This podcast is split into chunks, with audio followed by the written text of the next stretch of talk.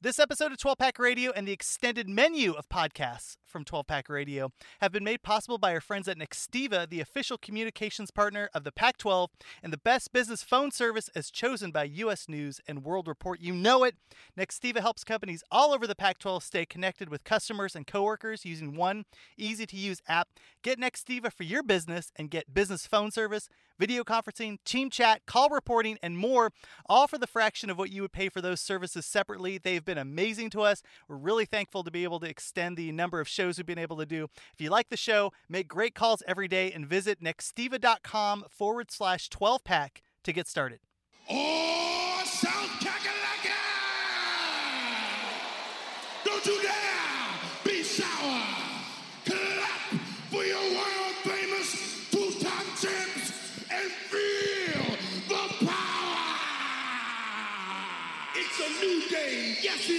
For 12 Pack Radio. Get excited, y'all.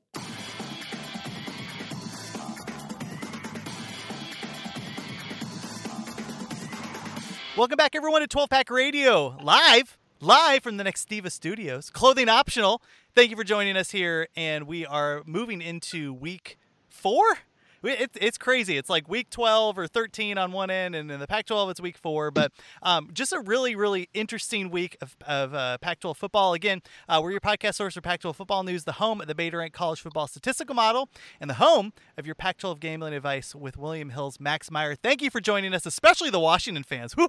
Oh, we'll get into that game. That was that was intense. Uh, nice bounce back for them. We're gonna go into every game. We're review what happened in the previous week. We're gonna preview what's gonna happen, hopefully in uh, in the coming week. And joined as always is Mr. Rob Barron. What's going on, Rob? I'm excited to be here. It was a uh, it was quite an eventful week. We uh, we we saw Oregon really really struggle on defense. We saw Washington not at all struggle on defense. Um, so there's a it, it feels like the Pac-12 is actually coming into this is it feels like it feels like we actually don't know a lot yet, but that like it's a lot more wide open. Yeah, things are starting to settle at least a little bit. I think um, you know, after watching all these games, I've really been trying to like digest. Okay, what have I seen in the last three weeks? And it's kind of difficult because some teams are out, like you know, like Cal. All of a sudden, you know, three starting offensive linemen aren't in the game, and Christopher Brown isn't there. And then you have a freshman quarterback out of UCLA, but UCLA still should have won that game. I mean, like there's all this weird stuff. So it's it's really hard to balance and get a good handle on what's going on. Although I do think that there's been some stuff that has been cleared, um, and that that have uh, that like with the dust settling and everything. And uh, here to break all that down with us also is from the largest sports book in the world, Mr. Max Meyer. What's going on, Max? just want to pat myself on the back for calling that Oregon uh, defensive touchdown, even though they didn't come close to covering. that was I, when, when it happened. I didn't register because it wasn't Dorian Thompson Robinson, and then like you know, 30 minutes later, I'm like, oh yeah, that that still counts. That still counts. Um, and uh, and almost called the 200 yards on the ground from from our friends at uh, Oregon State against Cal. Although again, that was kind of a, a, a funky finish to that game with Jermar Jefferson breaking it. We'll get into that game also. Um, thank you again for joining us. You can follow us on Twitter at 12 Pack Radio. If you uh, and send any questions our way, you can send them over Twitter or you can send them on our uh, Gmail account, 12pacradio at gmail.com. Uh, we won't have a scheme show this week. We're doing the scheme shows every other week. And if you hadn't had a chance to listen to that with uh, our friends Doug and Andrew, please do. That, that was a really, really good show where they're breaking down film from different teams and they're trying to really explain in depth what specific teams are doing. On this show, we try to go through every team and every game. And they, they really, I think, do a good job of, of really picking like three um, three teams and one side of the ball in each team and really getting into the weeds on that stuff. So I've been really, really excited to listen to that stuff. Uh, definitely stay tuned. With all that said, uh, let's get into it. Uh, week three. Well, let's let's go with you first, Max. What, give us three three impressions that you had generally uh, of what you saw, and then we'll get into you know the games in detail as we as we move through the podcast. Um, I, I guess like number like it's kind of like bizarro Oregon compared to what I thought it would be early for Oregon in the season. Like their offense, I mean, Chuck, Shough like like makes a couple of mistakes, but I love their play calling. I love I love how their offense looks. Uh, I thought their defense was going to be one of the best in the country, and that unit has really struggled early on, and so that's been interesting to watch. Um, on the other hand, I mean, yes, Washington give up did give up 27 points to Arizona, but all of it was in garbage time. Like I, I was that Washington's defense, like, and especially because against Oregon State, and Oregon State I feel might is like a top ten team in success rate. I mean, small sample size, but uh, still impressive nonetheless with the turnover on that side of the ball. Like Washington's defense so far this season, like they easily have. I feel like that they have the claim as the best unit in the Pac-12 offense or defense. And then USC, their most impressive performance of the year, uh, when then this was the first time that they were not a double-digit underdog. Um, and that game, for me, that game was interesting just because uh, USC actually kind of, they won that game in the trenches. Like Utah's offensive line was like really overmatched, and USC got like a good amount of pressure in. And yeah, just an impressive performance overall in Salt Lake City. Yeah, I had to go and do the the degenerate special because I lost the Oregon game and I lost. Uh, I forget the, the other bet that I put. I was on, on Arizona, and so I had to I had to double dip and go in uh, on USC in the first half, and that ended up covering. Um, I you know it'll be interesting to see what Utah is. It was early, like you mentioned, Max. Obviously, the trenches were a big problem uh, for Utah, particularly on the offensive line, and it was exciting to see USC uh, put some things together. Um, I think Utah just based on some stuff that I saw in that game, obviously um, getting them early is a good thing. I think later on that coaching staff will likely get them up. So cheer up, Utah fans. There's more football to come. Uh, Rob, give us three, uh, you know, three general impressions that you had. I think my first impression was really that um, you know Washington's defense really put it together and put you know we had sort of talked about three you know three great units coming into this season uh, Oregon's defense, USC's offense, and Washington's defense. And thus far, I got to say, I mean, USC's had their moments, but Oregon's defense, I, it's hard to think of any moments that they really had. Uh, and Washington really went out there, and uh, you know, I, I don't think Arizona has a great offense, but they really shut them down um, in a way that they had, uh, you know, they, they struggled a little bit more with Oregon State. I think Oregon State does, you know, some of the best scheme and play calling um, in the conference. So I, I think number one would just be, you know, Washington's defense, you know, really putting it together out there.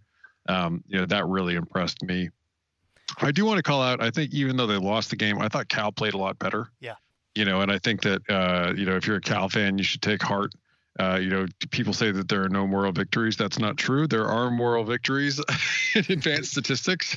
so, um, Cal, de- Cal definitely looked a lot better um, coming into that. And then, I mean, uh, uh, I guess my other takeaway again is like as we're as we're looking at even, you know, trying to limp through what in theory is like the halfway should be have been the halfway point of the season. You know, we still don't. I mean, like we still don't know a lot about a lot of the South because the South has been really hit hardest so far by uh, cancellations. You know, USC has played three teams. Um, each of them, that was the first game that they had played. Arizona State, had, the only game that they have played is against USC. Utah, the only game that they have played is against USC. Arizona at least also played Washington, but like we don't even have a lot of the what you would think of as like in, from like a data standpoint like a lot of the the data connections that we would have to really be able to like evaluate some of these teams properly right? Like I, I mean thus far for for half of the south the only evaluation point i mean real evaluation point we have against them is against the trojans so um and that's tough because the Trojans have been a little over the map. So it, it, I think, I feel like for being three weeks into conference play, we, I still feel like I know a lot less about the South, and maybe I even do about the North. Yeah, the the three things on my end would be, uh, I wanted to see if Chase Garbers would get back to where he was. He threw two picks, but uh, to your point, Rob, I thought that Cal as a team played better. I have some questions about that defense. We'll get into that when we break down that game against Oregon State. But it was nice to see Garbers more. I mean, like, and I kind of figured that that would happen, right? You don't just like decide not to remember how to play football as, as a quarterback, particularly if you were really solid uh, the previous year. I guess some quarterbacks have the yips. I just didn't think that Garbers was going to have them. Um, so I thought, despite the the stat sheet, I, I liked more what I saw out of him. I, I thought one of the things that was interesting is UCLA, right? We've been kind of burying UCLA uh, in the offseason and then coming in, we weren't quite certain. And with a freshman quarterback on the road against what was supposed to be one of the best defenses in the country, I mean, I think we're going to talk more about Oregon, I guess, when we break down that game, because even though they won, there was a lot of issues there. But just to give credit to UCLA, I thought that was really interesting. And then the other thing, too, was was us going after some of the play calling at Washington, I thought that game against Oregon State was almost inexcusable in the way that uh, Donovan was was calling plays. I thought he really did an excellent job against Arizona, and we'll get into that. Um, it, and like, cause I, I was really worried about the run the damn ball had, and I'm like, oh my gosh, are they just gonna go turtle and like just try to shove the ball down their throat? And he called plays in a way that opened up the game for Washington that allowed them to run the ball. And that is, if you're a Washington fan, that is exactly what you want to see. So I was really, really heartened by seeing uh, the play calling there. And then moving over to Cal, too, I thought that Musgrave did a much better job kind of getting his wide receivers in spaces. it, is the secondary at Oregon State, um, but, you know, you play to the opponent you had. And I thought that there was definitely some improvements there. Uh, so, okay, cool. Well, hey, let's get into uh, let's let's break down every game. Let's preview the upcoming games here in Week Four, and let's do it right after this. All right. With threats to our nation waiting around every corner, adaptability is more important than ever. When conditions change without notice, quick strategic thinking is crucial, and with obstacles consistently impending, determination is essential in overcoming them. It's this willingness, decisiveness, and resilience that sets Marines apart. With our fighting spirit, we don't just fight battles; we win them. Marines are the constant our nation counts on to fight the unknown. And through adaptable problem solving, we do just that.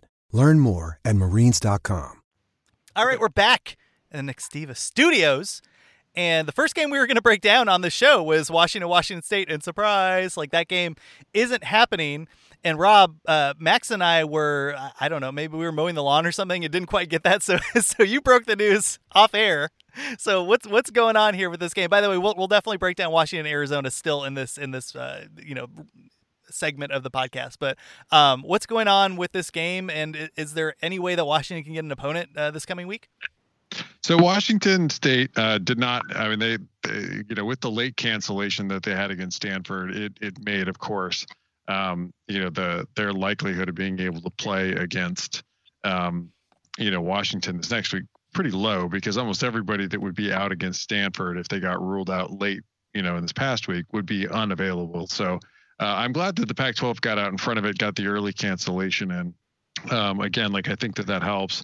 Um, per the Pac-12 changing, you know, the you know the, what the conference's uh, rules were. Uh, on playing non-conference games this season, you know, Washington was able to to reach out. They have reached out to BYU. Um, BYU you know, the first reports out of this was that BYU had um, just basically said that they would not play Washington. It has been recently reported by Pete Thamel that they have um, really what they've asked for is a, a, contract with Washington that they would get to play Washington. That if because that that that Utah Arizona State game, which is now already on Sunday, may also be a little tenuous. Um, so if that game were to get canceled because of COVID with ASU's program, um, then which is a little less. I do think is a little less likely considering ASU would have already missed two weeks in a row. If they were, then you know the conference might try to put together Utah and Washington to play each other. Um, I do think that though that with uh, you know for I, I, think it's reasonable for BYU to ask for that. So that's sort of where we sit is like that. There's a maybe question on Washington playing BYU. I think that'd be a great game for college football. Um, you know, but I uh, yeah like clearly, unfortunately, the Apple Cup right now is is off. I kind of see this as the that always sunny in Philadelphia meme where you know he's like pointing at the the board with all the strings going all the places like it's it's kind of ridiculous uh, to see what's going on but i'm glad that washington is trying to look for an opponent. The one, the one thing that i'd add is if you're byu and you're zach wilson wearing that any you know any team anywhere oh, yeah. anytime hat while you're playing south alabama or whatever the hell they were playing and then you're like i don't know we don't want like maybe we just need to do a home and home like okay right, right it's one or the other. So so utah fans i saw that hat i thought it was like ridiculous uh, given the fact that they were balking a little bit against washington i hope that game happens because that would be um, like you mentioned, Rob, an amazing game for college football. Let's get into, let's break down Washington, Arizona, because if you take a look at the box score, and Max, you had mentioned this, and we'll definitely start with you here. Uh, Washington 44, Arizona 27, but this game was over at halftime, and I would argue was o- like over in the first quarter. like Washington stomped, stomped Arizona um, in the first half. I think it was 33 0 at halftime.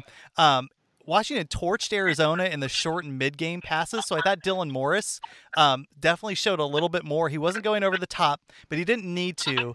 And I just I just thought it was really fascinating the play calling uh, between Washington and Arizona. Obviously, if you're a Washington fan, holy goodness, like you got to come out of this game really really excited. It's just one game. Um, you know, in, Arizona, certainly, especially up that middle with the linebackers and the safeties, uh, were not. I mean, they're they're definitely missing some of those linebackers that, and players that had left for other teams because of COVID. But Max, uh, what did you think about this game? Because I was really excited coming in. I thought 11 and a half was was way too high, and I thought Arizona had a chance really to keep it close, and uh, it just was the exact opposite. Yeah, I mean Washington, like their first drive was that was that long Puka Nacua touchdown, and it just like really set the tone. Uh, in the first three quarters, I think um, just look just looking at the game log, like Washington uh, reached inside the Arizona 40 on every single drive, and it, could have it could have been even worse because they they punted once from inside the 40 and they missed a field goal once from inside the 40. So it honestly like it was just like a complete outclassing uh, done by Washington and, and, just like a total 180 from how the Huskies looked against Oregon State. Like it, it was just incredibly impressive. And I don't. Uh, uh, did we did we underrate Washington? Did we overrate USC just with how Arizona looked? Like I, I guess I'm still trying to puzzle uh, those things together. Rob, I would I would put it this way in the in the beginning, like everything that everything that could have gone wrong for Arizona did in that first quarter, and I thought it really put the the defense on their heels because I really liked that first series. Arizona's defense came out, um, they stopped him on third down, and John Donovan ran like you know the run up the middle, and I'm like, oh my gosh, here we go. like it's the same thing we saw against Oregon State, and then they run the fake punt, and they get that yardage, yeah. they get that first down, and then they get the touchdown. And then I, I'm not sure if there was the turnover the next play after that by Arizona, but basically Arizona either went three and out and had a turnover and back to back possessions. And then now you're asking that defense to really try to handle um, a better offensive line, um, a stable of running backs, and and Dylan Morris again like was able to open up that game just enough uh, for Arizona to really really have to respect his arm. And if you take a look at the box score, I mean, he had like 230 yards and two touchdowns. It doesn't look, it doesn't jump off the page. But if you watch that game, uh, what he was doing, getting the ball to Cade Otton, uh, to get the ball to some of his wide receivers, I thought was really, it just, it was, it was very, very encouraging. Um, I'm curious to see what happens when they play a better secondary with better personnel because I do think there's a cap on what that that offense can do down the field. Um, but I'm curious what you think. Well, I mean, I think the the real difference here is that USC really wanted to get the ball to its wide receivers, and that was that. That's actually one of the oddly enough, Arizona's decent with its top two corners.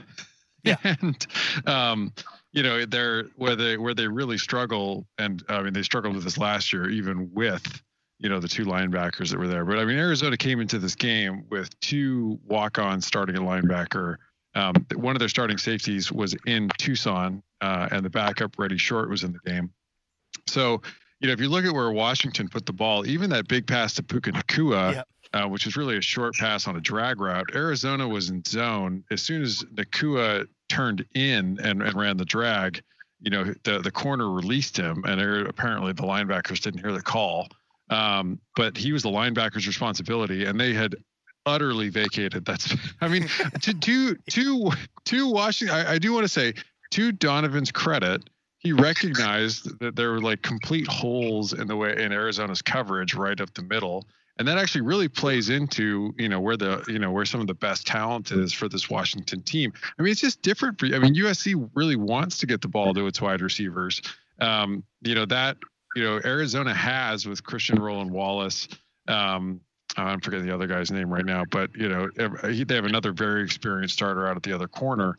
Um, you know that you know if if you know that is going to like you're going to make Arizona's defense maybe look a little better than they are.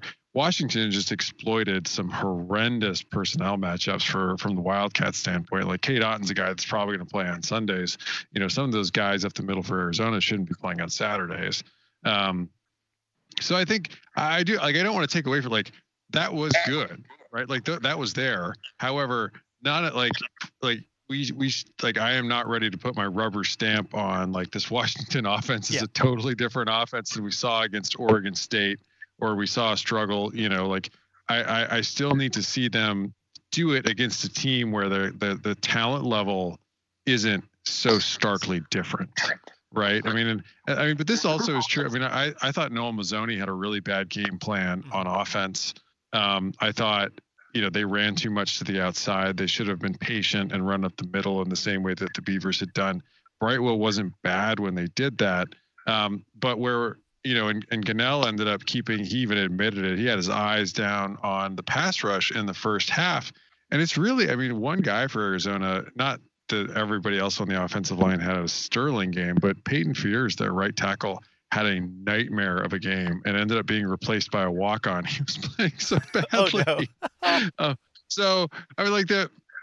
I do like. I mean, it, uh, I mean, like with that, like I just like it is. Uh, I like. I, I think that our takeaways from the takeaway for me for this game is like Washington's defense showed they got it right? Like that secondary, I believe it. I still think that they might be a little soft up the middle, run, you know, running the football, but that takeaway is from the Oregon State game, not from this game, right? Like Arizona didn't test them enough there uh, at all. And then yes, like al- almost all the positives for Arizona, you know, came in in in garbage time. Um, you know, but like if you're an Arizona fan, like you also shouldn't crush yourself over this. This is far and away the best defense of the Pac-12 right now. You know, like uh, and you know the defense, which you know, like I I will say too. I mean, like UCLA, this is not maybe the best matchup for Arizona, given that UCLA likes to run their passing game through the tight end. yeah. but like I I think that I mean I, the t- like this was a, this this mat this game did not turn on. I mean like Kwiatkowski definitely had a better scheme and a better game plan and better players on that side of the ball in particular. Um, but I thought offensively, Washington, for the most part, really just exploited the fact that they had far, far better players in some matchups. Oh, ZTF was everywhere. One of the things that I, I found so impressive and also like nauseating if you um, if you had Arizona and maybe had some money on them was uh, like you mentioned they weren't the checkdowns weren't vertical they were horizontal and Yeah. and UW's secondary is so they're, they're just awesome. They were all over that, and, and like so were the, the you know some of the linebackers too. But like you could just tell, you know, the, Gunnell would do the check down, you know, in the flats, and then boom, like Washington was all over that, and they kept doing it over and over. And Gunnell was looking for the pass downfield, and Arizona's wide receivers aren't like th- I mean they, they just are no match for that secondary at all. Uh, what I was hoping would be like there'd be some stuff in the middle, kind of similar to what Washington did. Uh, you know where Arizona was running the ball and passing in the middle and trying to like pick on the the um, the inside linebackers, who by the way had a really good game. I know we picked on Ulofoshio a couple times, but like he certainly was right where he needed to be many times in that game. Um, so it, it was just really it was frustrating to see the play calling. Gunnell looked like, and I tweeted about this, but like Gunnell looked like when I wake up and there's no coffee, like like you know I'm just like ah like that panicked face. All like Yeah. the entire first half, like he just was. I mean, it was that body language and the facial expressions. It just was all really really bad. Um, and, and they didn't run the ball. I did think that there was there was some, uh, you know, if Mazzone was able to change up the play calling a little bit, I think they were going to be able to to get uh, more yards on the ground and move the ball at least a little bit. But there's no way that Gunnell's thrown over the top on that secondary, particularly with the the, the defensive line and, and the linebackers in his face the whole time. Max, you know. What were your takeaways from Arizona? Is there anything that you can do uh, to offer some solace after that just complete ass whooping?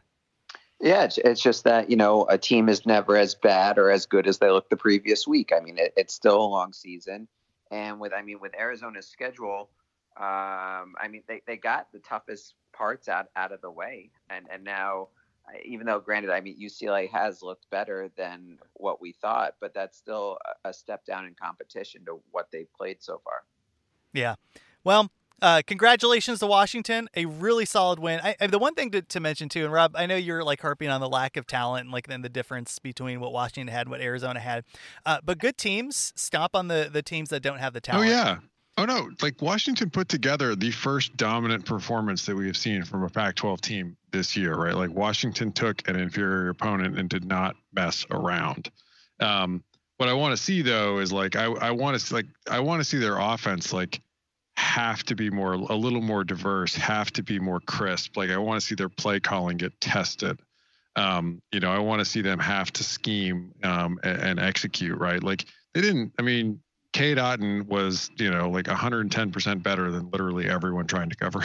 So was, I mean, like that is, if you got that, don't go away from it. I mean, don't be dumb, but like, I mean, it's sort of like we, it's sort of like seeing like a really, uh, like a superior fighter, like fighting against really inferior competition. Like, you're just not going to see their best stuff. Like, we didn't have to see Washington like kick it into another gear.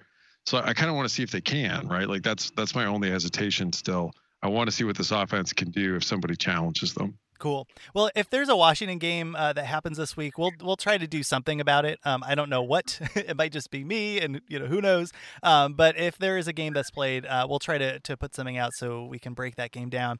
Uh, let's move on. Oregon opens as a, a 12 and a half point favorite on the road against Oregon State. And let's get into this Oregon game here, Max, because uh, they played UCLA. They did win the game, so you know it's uh, win your clunkers, as our friend Dan Rubenstein will say at uh, the Solid Verbal. So uh, you know, I should we should open up by that. Um, at the same time, man, there there was some real issues with the defense. I thought UCLA was able to do a lot of things um, on a lot of fronts with the freshman quarterback that uh, came into that game. You know, it's been interesting. I've been on the right side of these COVID, uh, you know, players that are out, uh, and it, it, doesn't seem to really make that much of a difference here. At least it, it didn't here. Um, although I would argue that last pass at halftime was uh, was pretty brutal. But Max, uh, taking a look at this Oregon game, uh, are are you coming away impressed with Oregon? I mean, certainly the offense looked good, and, and what are the holes that you saw in the defense? Well, I mean, UCLA was able to run the ball pretty effortlessly. Like, I mean, they averaged over five yards a carry, and I, I can't even tell you the last time that I, have seen in Oregon defense, especially with as much talent as they have, just looks so vulnerable. And, and I mean, like Griffin, the the backup quarterback, like like he, I feel like through the like he was an upgrade over DTR, but his, his like his overall line wasn't great. And I mean that that botched hail mary was was something for sure. But I mean UCLA with with just like all the players that they were missing on offense and the fact that they were still able to get the better end of, of Oregon's defense, which is granted they, they have a lot of departures and the Justin Flowe injury doesn't really help either, but they still have so much talent on that side of the ball. And I mean, the fact that UCLA was able to run the ball and, and get like these um, second and, and third and mediums and, and shorts compared to Oregon had a tougher time running the ball. I mean, Verdell had that early fumble and, and uh, he was basically a non-factor for the first half, and, and then Dye um, was like Dye was okay. Um, like he he didn't really he wasn't really that big of a factor, I guess, on the ground. Uh, and and Shough, who um, scrambling wise or, or, or, running like I think he was averaging like over 80 rushing yards a game uh, before this one, and, and he was even held to only 31 this game. So I mean, I, I just in Moorhead we trust, so I'm not really concerned about Oregon's off or rushing offense. I, I just think that um, I mean, I just think that it's it's kind of like one game, but yeah, the defense, especially with what we were projecting, and especially the fact that like Avalos is, is such a strong defensive coordinator, like it's definitely a little worrisome, uh, especially with how Delora looked, with how UCLA's offense looked, and I I, I mean Stanford um, Stanford even looked like a little competent, but they had all those missed field goals as well. Sticking with the Oregon offense for just a minute, I think like, and I thought Moore, Moorhead did some really interesting stuff yet again throughout the game. At the same time, there's a couple third and longs, like third and 13, third and 10, where I was just, and I don't know if it was Shough or Moorhead, uh, but one stands out for me. It was, uh, you know, Oregon was on their own 20 or something like that. And UCLA is clearly you know, they hit the X button in Madden where it's like blitz everybody. And Shough saw that and Moorhead saw that and they still ran play action. like, oh my gosh, like please, please do not. There, there's a couple of those third down plays where they really needed to move those sticks and they either they, they tried to go big a couple times and i think one of there was a lot of things and a lot of reasons that oregon really struggled in this game. I thought one of them was the lack of execution on third down where they, they were calling plays that were further down that were more risky and Shough has been able to hit some of those um, and in this game, he didn't, and he didn't over and over again uh, in, in, a number of key uh, offensive possessions, and that really, you know, I think it put a cap on the offense. Um, again, a lot of creative stuff, but I, I just wasn't as press on, uh, impressed on those third down calls as um, I have been, and some of the other stuff that he was able to do, where he was able to put his his uh, wide receivers or his his uh, tight ends in space for them to get that third down. And here it seemed like they were kind of going all or nothing uh, a couple times, and I thought that was interesting. Um, Rob, I know you watched this game. What are some things that stood out for you? I mean, I like. I, I think we really have to call out. Like, I, I thought he was very good last year, but Odighizuwa for UCLA is playing even better this year, and he, thus far for me, is the. I mean, I off top of my head, I think he's been playing as the best interior defensive lineman in the Pac-12. Um, like he he was a like he has been impactful in every game. Um, you know, a little less than like Colorado was able to run the ball, you know, pretty well against them, but he's you know he's been really tough. He was a he, he was you know he was you saw him again and again in this game, um, and he, he really affected this Oregon offense. I think too. I mean, like they struggled. To, you know, the strength of this UCLA defense last year was you know interior run. You know they were they were able to control that again. I and I think Oregon. You know, like I I think I thought they should have been able to, you know, put it together to be able to run the ball more outside. Yeah you know they they they really either from like not calling it enough or not executing like it was just it didn't work. That said like i mean moorhead i mean everything about this when you watch it from an x and o's perspective and a scheme perspective you're like oh man like when they have this clicking like more like it and it feels sometimes like they're just you know like just sputtering a little bit every so often that keeps them from just you know boat racing people uh, you know, with the offense, you know, and what the offense could be, and that you know that's really encouraging. But they also, I mean, I mean, the, their their offensive line struggled in this game. I yeah. mean, I, know, uh, I would say Odighizuwa is a big part of that. You know, you flip it around. I mean, there's no other way to put it. I mean, Oregon got beat in one-on-one matchups, right? Like their guys were mostly in the right place. They just got blocked by UCLA. Um, that and, and but like that that I think to me is is really interesting that, that that happened in this game. I don't I don't know what's I I don't know I don't want to draw any conclusions on it for UCLA's offense quite yet because they we have not seen them put together a truly dominant game on the ground until this one, right? Like this, like all of a sudden we're like, oh, man. like I mean, and I'm I'm not like the Cal game is yeah, I was gonna know, say well, as, and, and the Colorado as if it game never happened. I mean, come on, like the Cal, like I mean, like so I don't. I mean, you know, their, their game against Colorado, they weren't dominant, you know, running the football.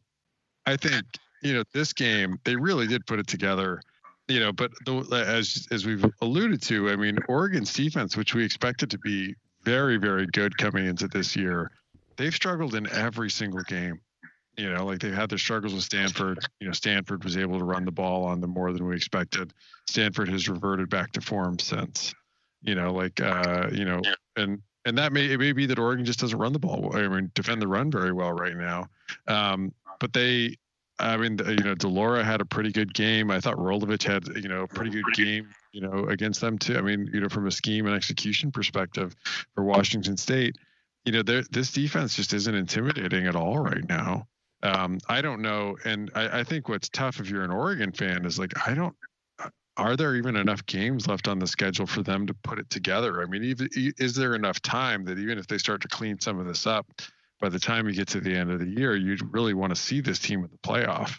The one thing that was interesting for me on the defensive front was um, in both the so I watched all the the Oregon Stanford game. I watched the full Oregon. I mean, I watched almost all of every every game. Um, but particularly with Oregon, I had money on both the games, so I was like even more attentive to what was going on. And I, one of the things that stood out for me was the first half. Um, there was there were definitely struggles on on the defense, and uh, in both those games, like the, both teams were able to move the ball against Oregon. In the second half, they really cleaned stuff up, and it was interesting because I'd go back and look at the box score, and I was like, oh, actually, you know, Stanford really didn't run the ball as, as much as I thought that they had. Or, oh, like actually, Washington State's offensive numbers weren't quite because I was so focused on that first half. and the second half, they shored everything up. That did not happen this time. I mean, they, it was just kind of a problem all around. Um, I don't know. Like, I guess, Max, have you seen that trend also? And then flipping over to UCLA, what I don't want to do is like not talk about the fact that they almost beat Oregon um, and they've dropped more than 30 points in the last three games. And they, they look a lot stronger than um, than I think we had anticipated. Yeah, I mean, with with Oregon, I just feel like that they're two they're they're pretty much like two different teams, first half versus second half, and so I feel like, um, especially with Oregon State, um, like Oregon State's just a very well coached team, and and I don't know, like it is a rivalry game, but um, maybe maybe a possible Oregon State first half play, just because Oregon is kind of like sleptwalk a little bit through these first halves. And with UCLA, not only like were they like strong like on the defensive trend, but like or on the um with the offensive line and running the ball, but like defensively, like they made Oregon's offensive line for like the first time all year look like that they have five new starters, which which they do. But um no, I, I'm just very impressed with UCLA overall. And I guess like, like I did um at, at least I think like I alluded on the podcast that I do I did last week that like I do think UCLA is better, but I just thought with the turnover differential with Oregon covering the first two games despite having a negative five turn- turnover differential and UCLA being a turnover machine, I just I didn't see how it was going to stay close. And, and even though Oregon was plus three, like just uh, major kudos to UCLA for sure for that performance. Yeah, it was it was interesting. And then to, to the defensive front, like you mentioned, uh, that front seven, four sacks, ten tackles for a loss. So they're really getting it done. Um, and they certainly had the same pressure against uh, uh, Cal in the previous game. Again, some issues on Cal, obviously with COVID, not not all the practice and stuff. But um, interesting trend that we'll definitely keep an eye on. Let's move over to Oregon State here because they played Cal, and this game I really it was hard for. I watched this game. It was hard to put a finger on it because when you take a look at the box score and what I was watching with my eyes, I'm like, how how is Oregon State like putting up points? I, I know they got it done on the ground. I know there were some big plays by Jermar Jefferson. They end up winning this game 31 to 27. Uh, I think we should start by saying there was definitely some issues. And Max, you had changed your pick in this game uh, after. And again, I was out like doing something because I get uh, something on Slack from you saying, "Oh, I'll, I'm taking Oregon State, knowing all the the changes." Um, and I was like, what are you talking about? And three offensive linemen were out that started this game. They were out of the game. Christopher Brown was out. They also were missing um, a starting uh, outside linebacker. So there was definitely some some more COVID issues that hit Cal. I thought they looked a lot better. Um, but I still think there are some issues there. But let's start with Oregon State because they uh, they're going to be playing Oregon. What uh, what stood out for you with them uh, and just grinding out a victory against Cal? Yeah, I mean Jefferson, obviously the, the big uh, the big day with 196 rushing yards, but granted, two of them were or two of those runs accounted for 140 yards.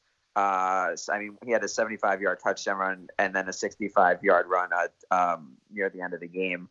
I don't know. Oregon State's offense is interesting because like they were able to get some big plays in there, but I still really do not trust Tristan Gebbia.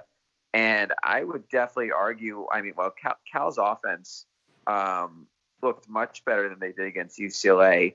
Uh, the defense was pretty whatever. The special teams was an abomination. I mean, the uh, they had two special teams penalties, which wiped out Remigio, uh, a lo- uh, kickoff return and a punt return. Uh, they had a shanked punt that gave Oregon State uh, the ball in, inside uh, the Cal 40. Uh, Oregon State had a blocked punt where they started the ball in the red zone. Like, yeah, Cal's special teams definitely lost them that game. Jermar Jefferson, 18 for 196, like you mentioned, the two big uh, runs on his end. Rob, you almost got your 200 yards, although they came on, on junk plays, but, but you had mentioned maybe uh, Jermar Jefferson might get 200 yards in this game. He's four yards short. Um, I, uh, I, I'm with Max on Gebbia. I mean, yeah, yes, he had three total touchdowns. One, one that passed that weird, that weird play that they ended up running uh, to get the touchdown, which I was pretty excited to see. Um, he got one on the ground and he he got one through the air. At the end of the day, though, 12 for uh, 20, 60% completion rate and a touchdown, two picks. So still, there are definitely some issues there. Um, what were your takeaways from Oregon State? I mean, my takeaway for the Beavers was that uh, I mean they managed to win a truly weird game, um, and as Max pointed out, like special teams played a huge you know role in this. Um, really, again for the Beavers, I mean this was true of their game, you know, with Washington too. You know, but I, I really think that they're they're going to have to continue to lean on the run game. I don't think Gebbia has really got it. Um, you know, it, I mean maybe if you're Oregon State, what you're really hoping for is he makes the same kind of real jump Luton did um, you know, with tutoring from Jonathan Smith from year one to year two. Um, but they, he he really struggled in this game. Uh, you know, and I, I think their wide receivers. I mean, it's not just Gebbia. I mean, I think the wide receivers also really struggled in this game. Um, Oregon State, you know, leaned in and ran the ball quite a bit, you know, more than they threw the ball uh, in the game. I think Cal. I mean, They didn't have a lot I of mean, plays at all. I think they had like 40. I mean, like I'm exaggerating, but they, it was like almost 40 plays the entire game. It's crazy. Yeah, that was 51. I mean, which is not not too many at all. You're right. You know, I thought Cal. I mean, Cal had a lot. Cal had a lot more plays, a lot more first downs. You know, somewhat more yards. Uh, you know, I think the. Uh, I mean, Garbers, as you you mentioned, like he looked a lot better, right? Like he, he you know, in, in the game against UCLA, he looked like he had the yips. His his footwork wasn't quite there. He, he really settled down. Um, you know, the two interceptions are definitely there, but um, you know, I thought he played a lot better uh, in this game. I thought the the running game was mostly there. I mean, I thought the Musgrave offense, you know, like Oregon State isn't like the you know the world's greatest defense, but I thought the Musgrave offense mostly was there and worked. Um, and I thought they they managed to be interesting and different. I mean, I, I like I'm I'm like I'm definitely going to be tuning in and watching this Cal offense for sure. But you know the the problems that we alluded to of you know them being able to stop the run are, are definitely there on defense. Um, and it's hard to tell. I mean, like we we talked about that. You know, Cal might take a little bit of a step back on on defense in the secondary. I want to see them, you know, against, uh, you know, and, and this this game, you know, that they'll have coming up um, against Stanford will definitely be a challenge where they're coming up against a, a, more, you know, seasoned quarterback with some better wide receivers that will throw the ball. Um, like we'll get a really good feel, I think, for Cal secondary after this game. Yeah, I thought uh, being able to start working with those wide receivers, Kekoa Crawford had a good game. Uh, Polk had a good game. We saw Jake Tonges uh, get nine receptions for 55 yards, including a really key one, 25 yards up the sideline, which was really important for them. Garbers 48, four, uh, sorry, 28 of 42, 315 yards, three touchdowns, two picks. Um, I'm not sold again on that Oregon State secondary but uh, but still, right? We like we just said this with Washington, right? You work with what you have, and uh, and they they did, and they did exactly what they were supposed to do against that secondary. Um, the one thing though, Max, is that defense, that front seven. Uh, I I'm still worried about, and last week, right, the excuse was okay, you know, like they weren't able to practice as much. There were some players out, and that's still an issue, right? They're start that those wheels are starting to turn. They're starting to get it be more of a cohesive unit. With that said, um, I just didn't quite see. Uh, I, I, think I saw what we kind of thought was going to happen, where you know they're fine, but you, you probably can run on them a little bit, and they're not really that that giant front seven that people think of. You know, two years ago with Cal. Um, I do think the secondary is pretty good though. Yeah, I, I mean uh, the the loss of Evan Weaver, and even with Weaver last season, like Cal really struggled to um, to stop the run. So I mean, especially with um, just all, the lack of practices and, and I mean, and, and especially with like players like um, coming in and out with COVID, like it, it's just it, it, it's a rough season overall, and it, it's a season of transition for this defense, and especially with all the new coaches that they've brought in on that side of the ball. Um, and I mean, even though like defensive back coach, but losing Gerald Alexander, I, I think was absolutely monumental for this Cal defense. Um, but yeah, I, I mean, we we kind of said that Cal was a little over. I mean, there was what that that, that CBS was saying that they were going to go eleven and one or something like that. Yeah, and uh, who's the guy that was that was beating the drum? There's somebody else beating the drum on on Cal, you know, winning the conference and. Uh, but I, I do think you know one of the things we did get some pushback from our listeners, and it was fair. You know, if you take a look at almost everybody else, I think the season win total in a regular season for Cal was seven.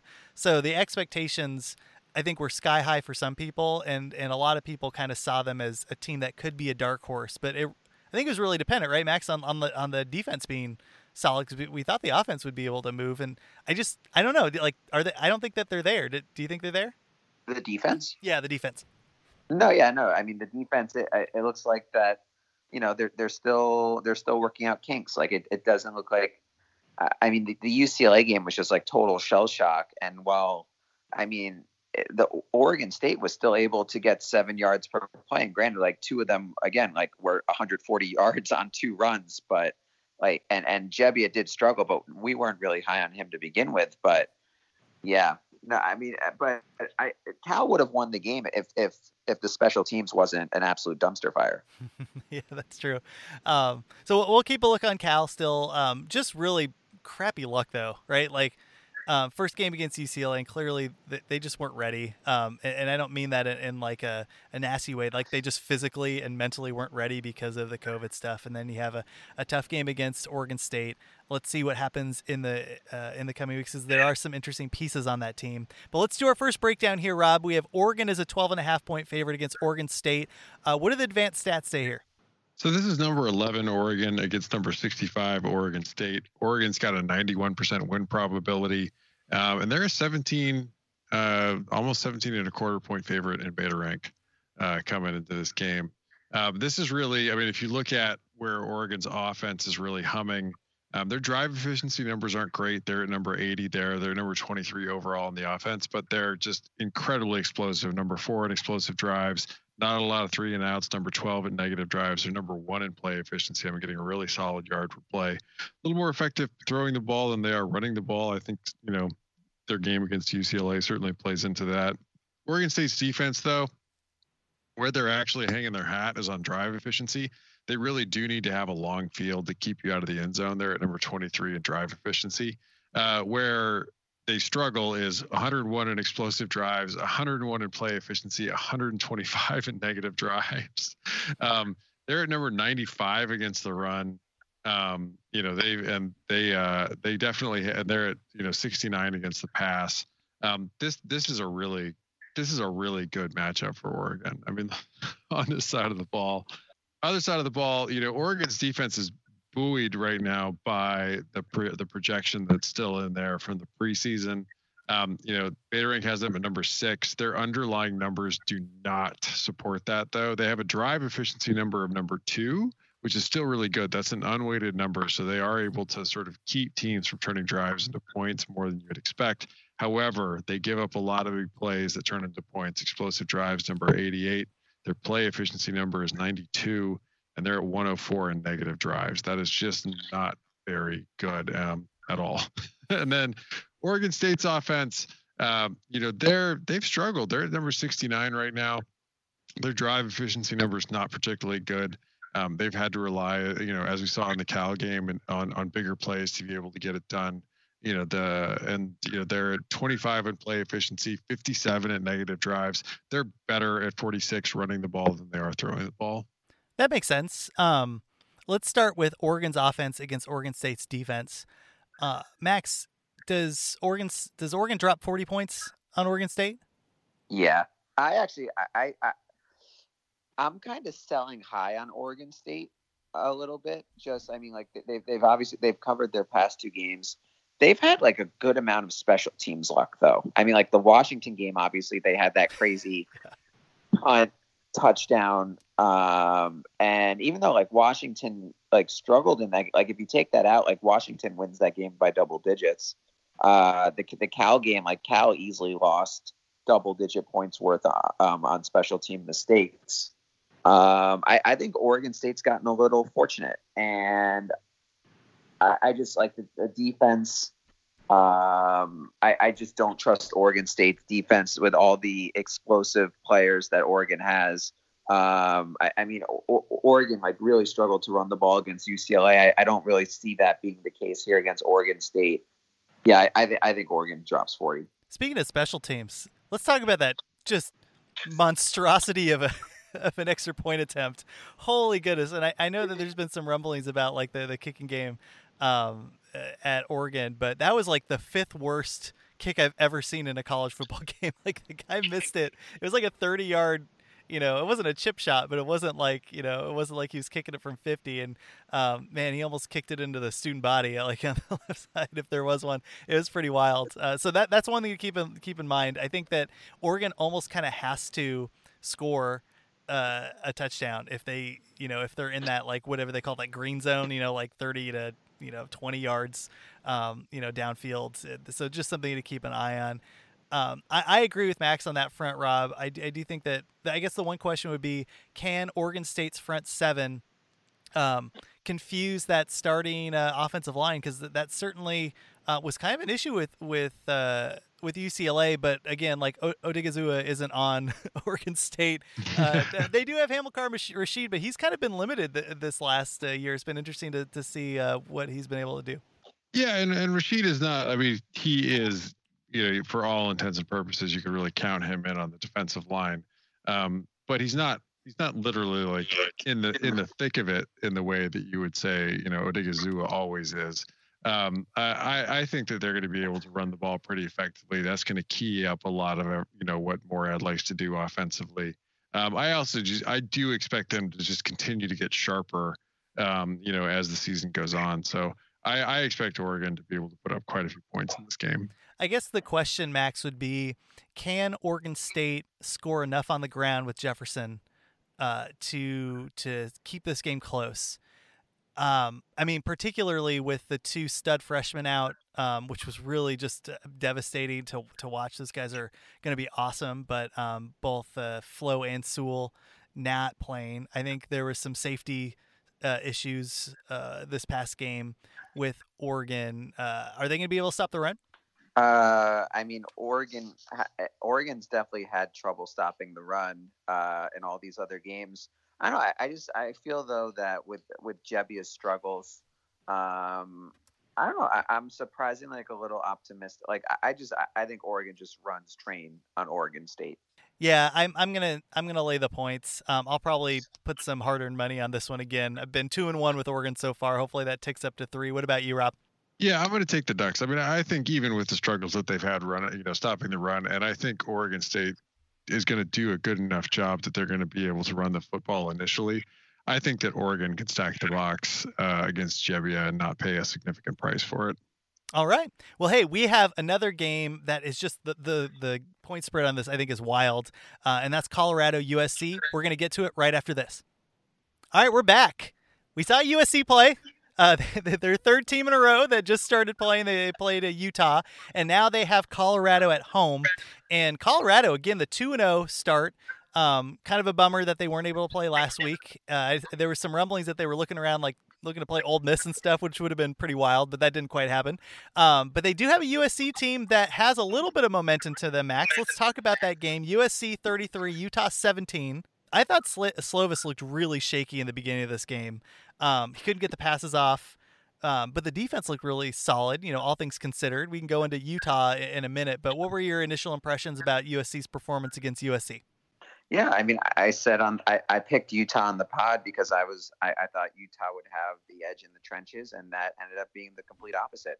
I mean, U, USC's defensive front like overwhelmed Utah's offensive line, uh, and it just seemed that Utah was never really to get uh, they never really got comfortable on offense, and on on defense, I thought that and and or I should say on offense, like Slovis definitely he's not the Slovis of last year, but I mean USC was still able to move the ball.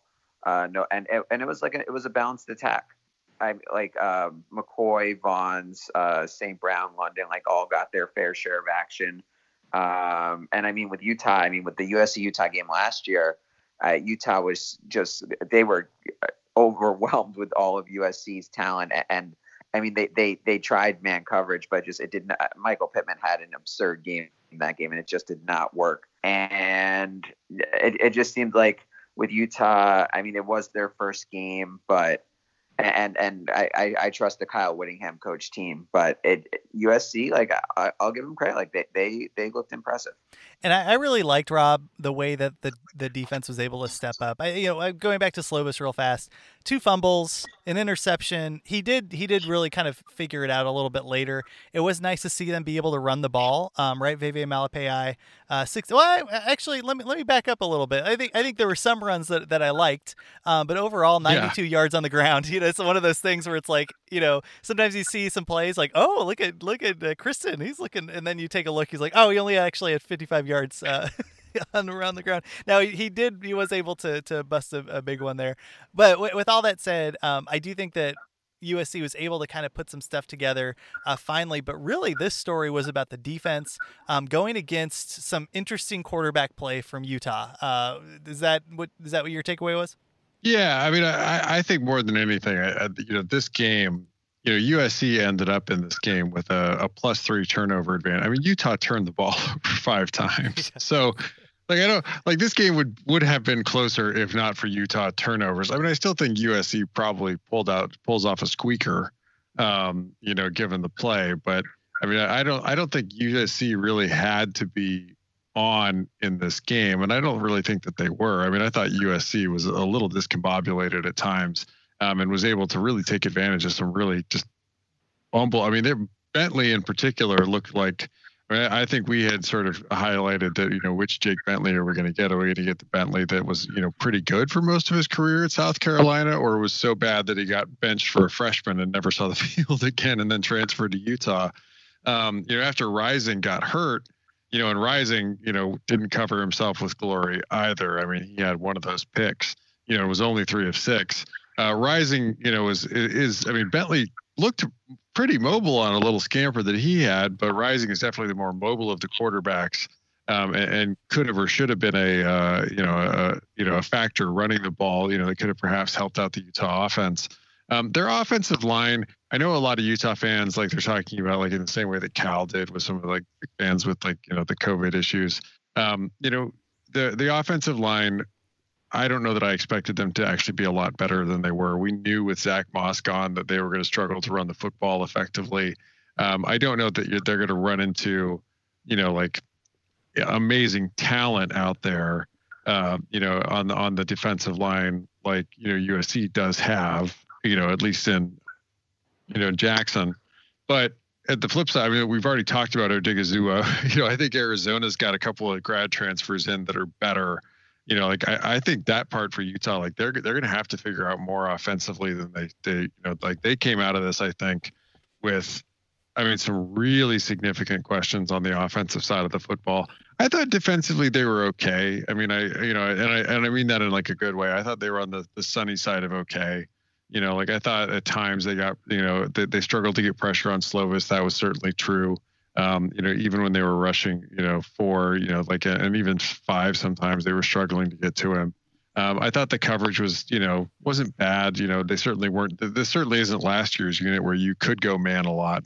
Um, you know, like they they, you know, they they have some work to do. I think ahead of them.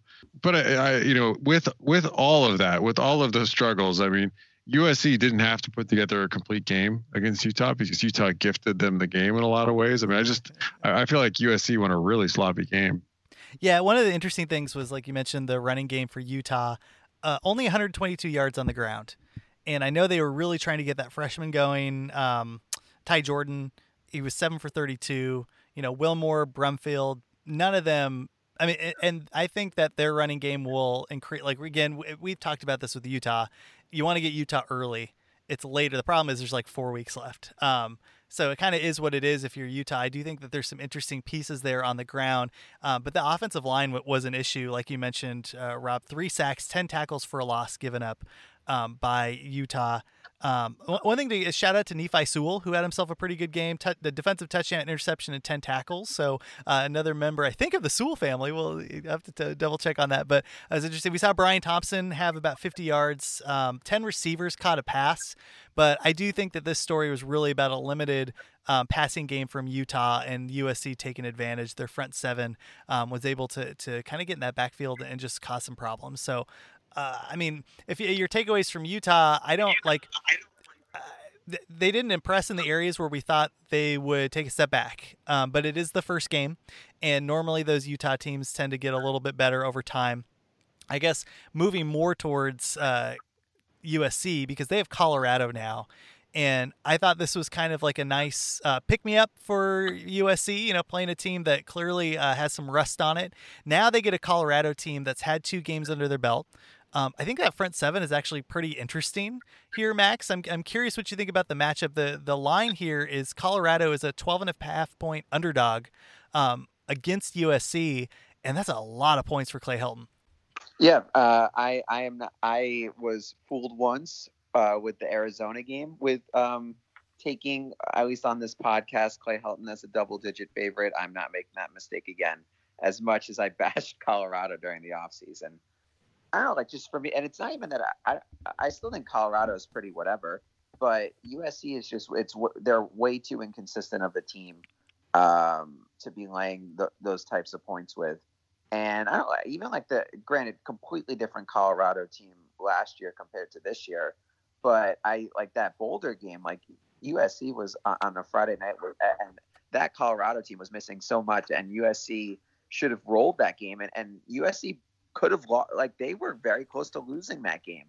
So yeah, I just I, I don't trust USC as a double digit favorite. Yeah, Rob, what do the uh, what do the numbers say here? Because uh, I'm just really curious. This line popped, and I thought, I mean, I guess the one thing would be is Colorado's secondary good?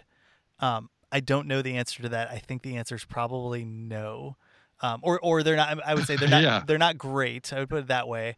Um, but I do think they're going to be able to stop the run. Um, what, what do the what do the advanced stats say? Yeah, it's uh, it's USC as it comes in at 39, Colorado at 66. Uh, USC's got a 78% win probability and an eight and a half point favorite in beta rank. Um, and beta rank was close on on some of these games. Uh, you know, on the opening, like that Oregon Oregon State game opened close. Uh, you know, Washington Washington State opened that that was at seven points. You know, this game I was I was a little surprised to see USC as heavy of a favorite as they are uh, coming into this because their underlying metrics without the preseason projection weight in there just are, are not very good. Hmm. What like so? Uh, what's I'm curious USC's offense against Colorado's defense. How those numbers shake out. So this is uh, the number 30 offense right now, uh, and these numbers are weighted. These overall numbers are against the number 66 defense at beta rank. Uh, USC's underlying numbers, though, don't support a 30 ranking. Uh, they're at 122 in drive efficiency, just not really good at putting together long drives.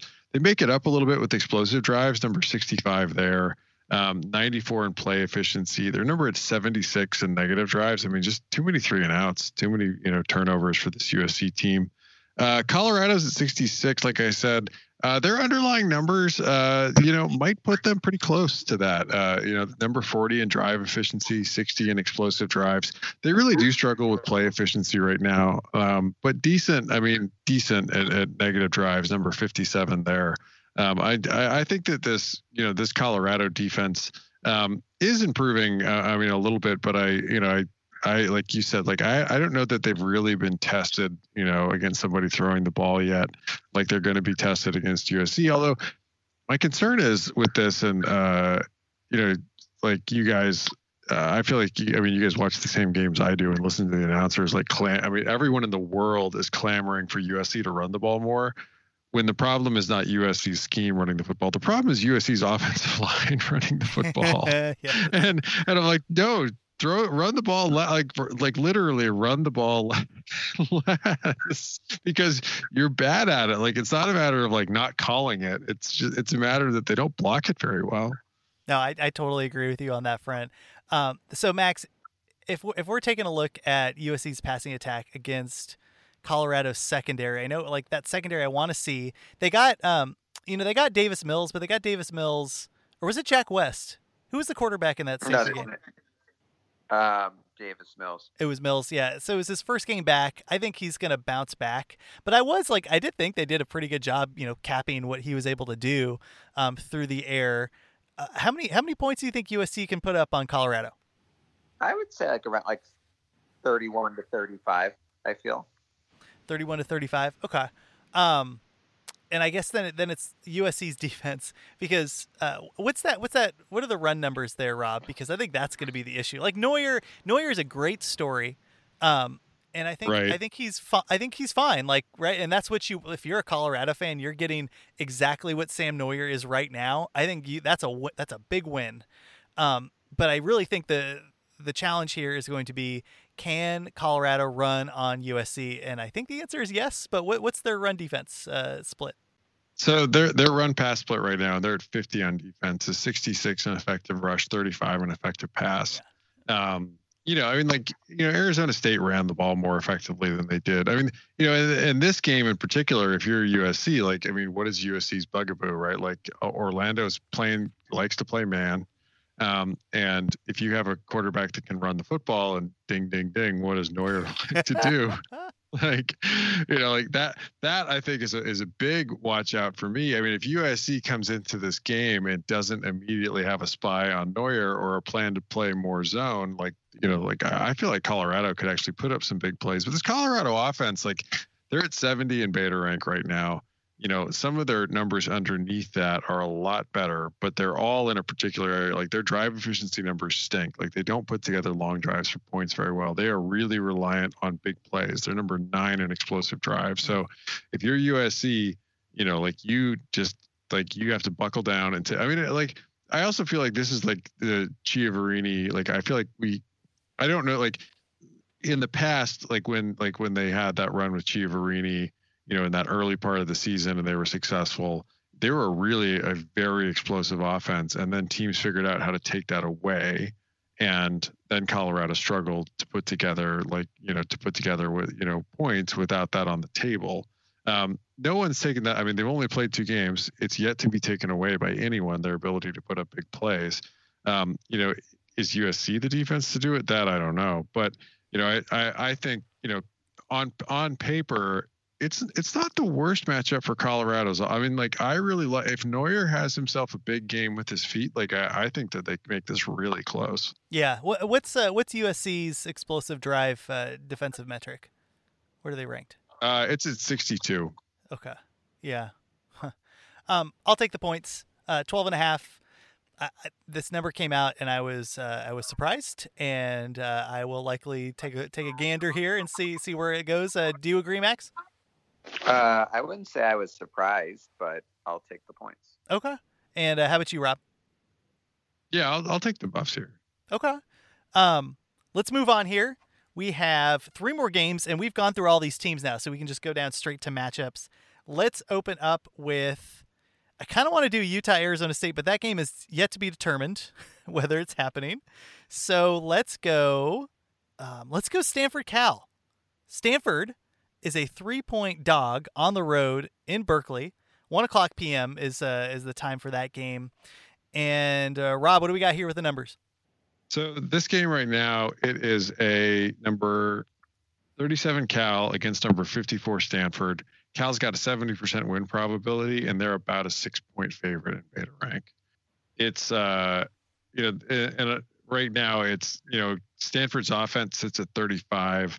Um, Cal's defense is at 47. Um, you know where Cal, you know Stanford's offense really excels thus far is in drive efficiency. Number 23, putting together long drives for points and negative drives, avoiding you know uh, avoiding going three and out. Um, where they struggle thus far is explosive drives. I mean, 104 up to this point. They're really a lot. I mean, unsurprisingly, a lot better throwing the ball. Number 15 versus number 91 running it. Um, Cal's pretty balanced uh, in a lot of ways. They're 27 in effective rush, 21 in effective pass. Um, their drive efficiency number is pretty solid, but they really struggle containing big plays. Um, you know, as we saw in that, Oregon State game, um, and, and, on negative drives. I mean, they don't force enough three and outs really um, up to this point. I mean, Cal is. I mean, I don't feel like I've got a great handle on the Bears yet, uh, even on this side of the ball. Then on the other side, it's you know the number 42 offense uh, for Cal against the number 64 defense for Stanford. Um, Stanford's defensive metrics really are, are, you know, kind of in the bad range. Number 89 in drive efficiency, number 97 in explosive drives. They are at number six in play efficiency, uh, you know, at containing yards per play, but number three in negative or 34 in negative drives. Um, you know, their their number there in particular stands out. They're a little better at forcing three and out. So they have a really, really big run pass split right now. They're at 27 in effective rush, 100 in effective pass. You can throw on the Stanford team. Um, and that this Cal offense suddenly looks like they can throw the ball a little bit more. They've got their own run pass split, 28 in effective pass, 78 in effective rush. Um, their drive efficiency numbers are pretty good. So uh, at number eight in drive efficiency, Cal, you know, in particular, you know, in that Oregon State game, they were able to drive down the field. It was it was more impressive to see that kind of execution for them. Yeah, Max, I was bummed that the Stanford Wazoo game uh, didn't happen. I really thought that that was a buy low moment uh, for Stanford. Are you still on that train now that they're playing a Cal team that you know Im- improved week over week? Uh, if I'm getting well. It, it kind of just because it, obviously it's it's it's Stanford coming off a bye, um, but I, I just feel like that Stanford they, they have two games under their belt. Uh, Cal obviously has two games under their belt. Like this is a big game for both them. So I, I don't necessarily think that it's a buy low spot for Stanford just because like it's buy low spot. This game is a buy low spot. So I don't know. It, it's kind of like it's two teams that have disappointed. I just I don't know at at the field goal. Like I think that this game is is is like I think this game is more of a coin flip than what Beta Rank is suggesting. And even though Stanford is uh, 0 2 against the spread. I don't know. I, I, I like I like Davis Mills. Um, I like Stanford's weapons, and I think that they can get the better end of Cal's defense. Um, I actually I, I don't know. I'm, I'm, i wonder what the over is for this game. I feel like that I feel like that, that that that points could be scored here. I feel like Cal is an over team actually, just because the market like the the Cal Oregon State total was like at 46 and a half. And I, I just I feel like the market hasn't quite adjusted yet, or maybe they have after this past game. that Cal's defense is just really like not good. Yeah, I'm I'm curious. Like, I kind of want to take Stanford, but that that Stanford secondary against Chase Garbers, and, and look, I, I'm not as big of a fan of the wide receivers for Cal, but like they're you know like they're not terrible. Um, and, and you have Tongas and a couple other people out there. So I, I guess I'm, I might be talking myself into Stanford because um, I don't know. Like I, I just I feel like that maybe the talent isn't as uh, as stark in terms of challenging that really bad secondary for Stanford, Rob, because uh, I do think that Stanford will probably. I mean, it'll be interesting to see whether or not uh, again the three starters out last week are able to come back and be fresh and ready to go. Um, and whether or not we see Christopher Brown, I think that gives the edge to Stanford against a Cal team that seems to still be putting things together with uh, uh, not a full team yet. I don't know. Is that does that make any sense? I mean, it is sort of hard. I mean, the hard part for me in this, I mean, I I feel like we really could have we really could have used to see Stanford play Washington State because yeah. I don't think Mills was super sharp, um, you know, against Colorado.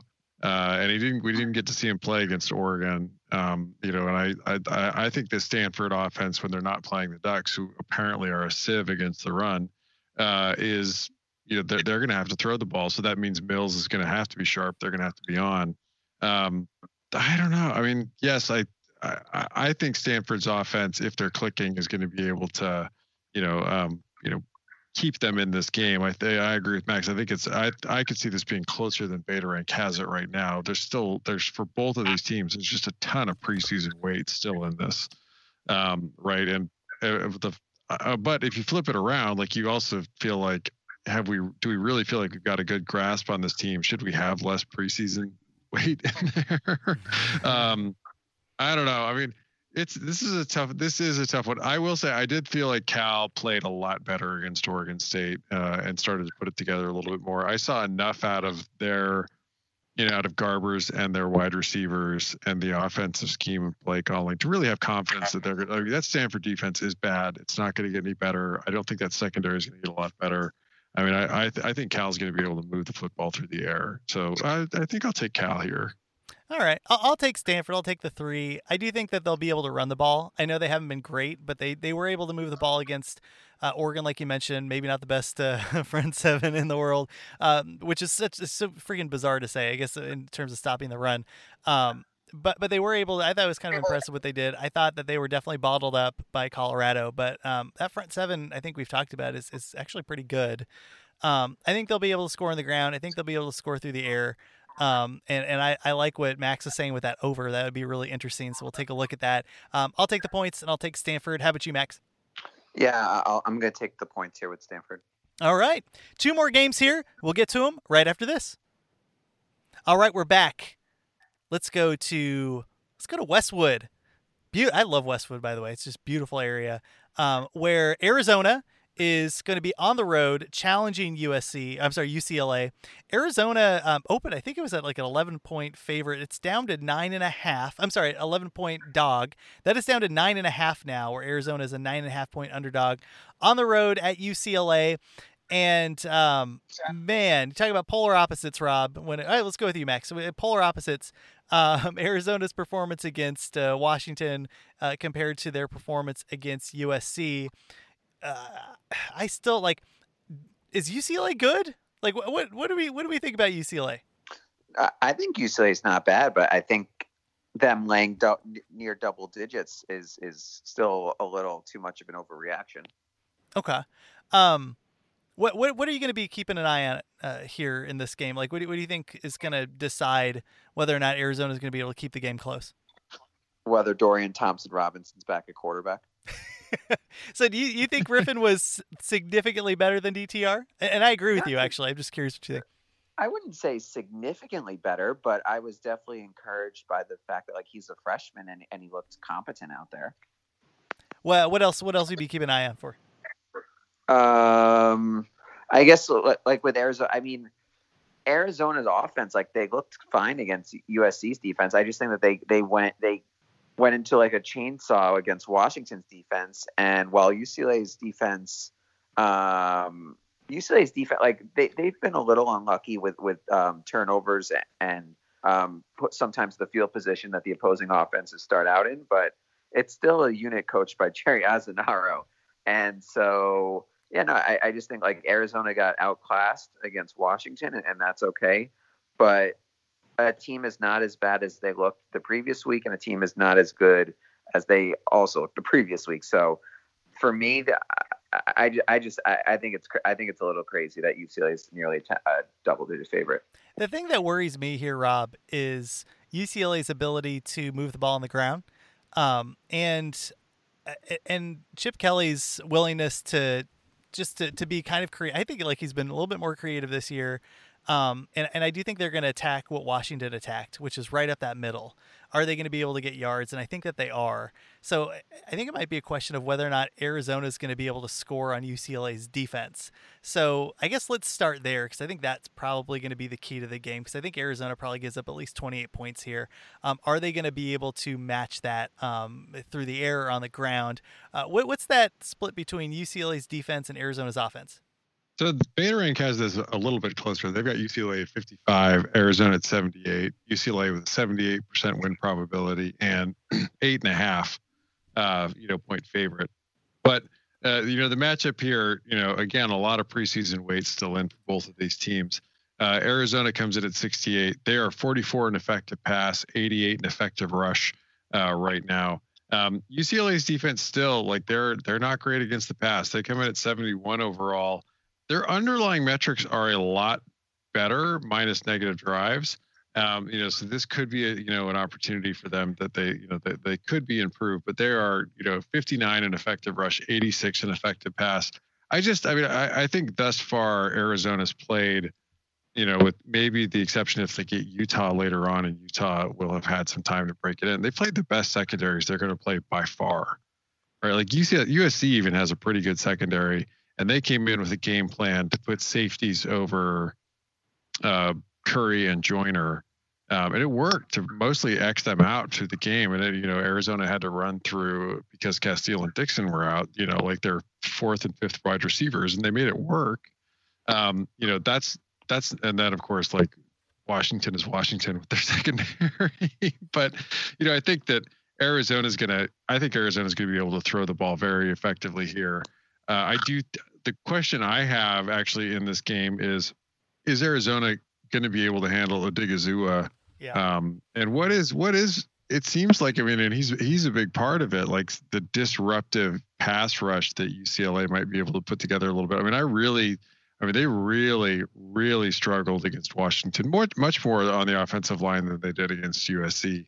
Um, I think if the offensive line holds up, and I, I do think that they will, um, then I think Arizona has a fine game. Um, I think Mazzone, his preference is to run outside anyway, as we saw in the Washington game. so he, even when you should run inside, um, but it's the exact opposite here. Like against UCLA, like you should not run inside. Like you should run outside as much as you can if you're going to run the football. Um, I, I, think that you know I, I think Arizona is probably going to be able to keep this very close against uh, UCLA. Um, you know, and, and like you know, barring some turnovers at a disaster, they should have a shot to win it. What? Uh, hmm, what I'm just curious. Go, can you go through UCLA's uh, run pass split on defense again? I'm just really curious what they're able to bring. Yeah, the so table. the run pass split, they're at 59 in effective rush. They're at 86 in effective pass. I think their Uh, run defense is actually better than that Yeah. um, right now, and, and they're getting held back by a little bit of the preseason weight. But their pass defense, I don't think is I don't think is great still. Mm. This one's tough. I mean, nine and a half. I mean, I, I can definitely see a scenario where, which is so bizarre from where we started, where UCLA um, handily beats Arizona. They're just able to move the ball and they're disrupting Gunnell in the backfields. And I don't know if he can now, like, I, I, here's another question for you, Rob, because you watched the whole, and God bless you for this. You watched the whole Arizona Washington game. I flipped over after the third quarter. I'm like, I'm out. like USC and Utah's on. I know you watched a lot of that garbage time. One of the criticisms for Gunnell on paper has been by people that like aren't fans of Gunnell is he can't really throw over the top. Was he able to do that? Um, Yeah, that's that's a dumb that's a dumb criticism.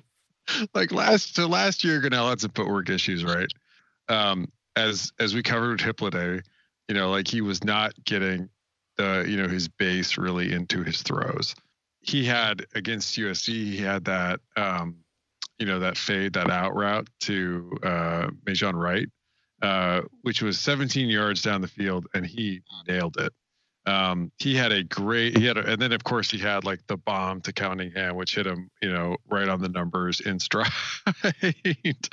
um, he could put it on a line. He had a great throw to Berryhill. I mean, I like, I don't want to, like, I, I know a lot of Washington fan, like, where, I mean, it, what fully on was garbage time. However, like, Washington's got enough depth in their secondary that I, like, you know, like, it's not it's not the end of the world to be able to put up points if you're Arizona against Washington's second string because Washington's first string is so good. Um, I, I and like Gunnell like did was able to you know put the ball down the field, fit it into some pockets. I thought he did a good job. Like, and I think he's going to be able to. Um, you know, take the top off of this UCLA defense for sure. Like, I mean, they weren't able to really against uh, UCL uh, USC because SC was covering Joiner and um, you know, they had them bracketed with, uh, you know, the safeties over the top. Um, and that left you with Berryhill and Cunningham really as your wide receivers, um, you know, to cover. Like, and you saw like them shift. Like even when Wright came in the game for that one pass at X, and and, and Curry went out.